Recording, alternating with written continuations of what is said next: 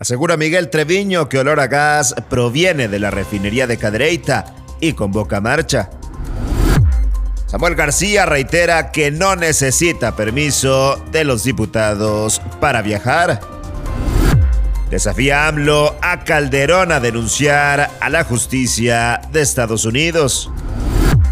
Especialistas llaman a atender la escasez de agua en México antes de que provoque graves problemas sociales y económicos. En información internacional, aeronave militar rusa impacta un dron estadounidense en el Mar Negro. Esto es Contraportada. Comenzamos. Qué gusto saludarte ya en esta mañana de miércoles 15 de marzo con la información más relevante, la más importante de este día. Y arrancamos con temas locales porque a través de redes sociales el alcalde de San Pedro, Miguel Treviño, respaldó las declaraciones del gobernador de Nuevo León, Samuel García, quien atribuyó los malos olores que se presentaron durante la noche del lunes 13 de marzo en el área metropolitana de Monterrey a la refinería de Pemex ubicada en el municipio de Cadereyta. Lo anterior luego de que este martes, en entrevista con medios de comunicación, el gobernador declaró que la principal línea de investigación de este hecho es la expulsión de gases contaminantes que emite la refinería de Cadereyta durante las noches. El edil de San Pedro compartió esta declaración y manifestó su intención de seguir presionando legalmente a Pemex para que en un futuro implementen mejores medidas para reducir la emisión de contaminantes.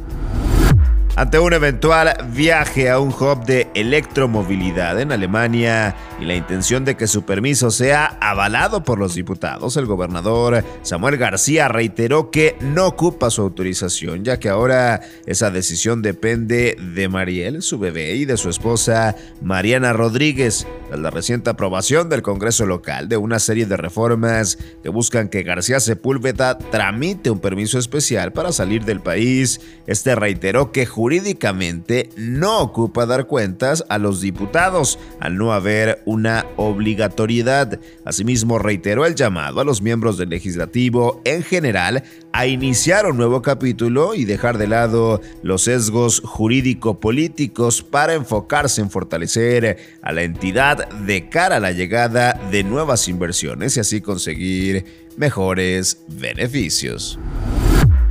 Vámonos con información nacional porque el presidente de México, Andrés Manuel López Obrador, desafió al exmandatario Felipe Calderón Hinojosa que presentara una denuncia contra la justicia de Estados Unidos que juzgó a su exsecretario de Seguridad Pública, Genaro García Luna, por cinco delitos vinculados al narcotráfico y al crimen organizado. El expresidente afirmó desde España que tiene muchas dudas del veredicto de la justicia estadounidense contra quien fuera su mano derecha en materia de seguridad y acusó ser víctima de una persecución política de parte del gobierno mexicano, exacerbando el fallo para poder señalarlo. El presidente dijo que Calderón debe explicar por qué duda de la justicia estadounidense y defiende a su ex colaborador, a la vez que rechazó que su administración persiga al panista. En otra información, escasez, sobreexplotación, contaminación e inequidad en el acceso al agua provocarán conflictos sociales y económicos si no se atiende oportunamente el estrés hídrico que vive México. Así lo advirtieron este martes varios especialistas. El directivo recordó que actualmente, de acuerdo con cifras del INEGI, 21.3 millones de mexicanos no tienen red de agua y lo más grave es que tenemos cerca de 9 millones sin ningún tipo de acceso al agua y que generalmente viven en las zonas más marginadas del país. México ocupa el lugar 24 a nivel mundial en mayor estrés hídrico de una lista de 164 países y de acuerdo con el INEGE en este país 76% del agua se utiliza en la agricultura, 14% en el abastecimiento público, 5 en termoeléctricas y 5% más en la industria. Dicen que se atiende el servicio del agua, así lo afirman los especialistas, o podrán provocar conflictos sociales y económicos.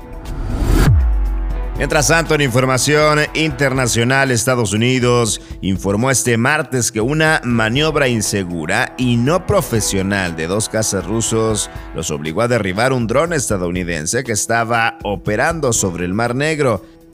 El suceso tuvo lugar hace las 7 horas con 3 minutos y precisó el mando europeo de Estados Unidos en un comunicado que su dron estaba efectuando una operación rutinaria cuando fue interceptado y golpeado por un caza ruso, lo que llevó a las fuerzas estadounidenses a derribarlo en aguas internacionales. El mando europeo de Estados Unidos precisó que el caza ruso, un Su-27, había golpeado la hélice de su MQ- 9.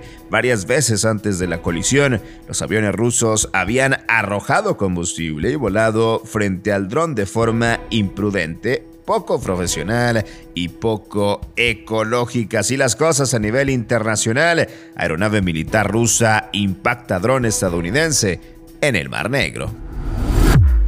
Y vieras aquí la información más importante de este miércoles 15 de marzo. Yo soy César Ulloa, arroba César Ulloa G, y esto es Contraportada por Altavoz MX.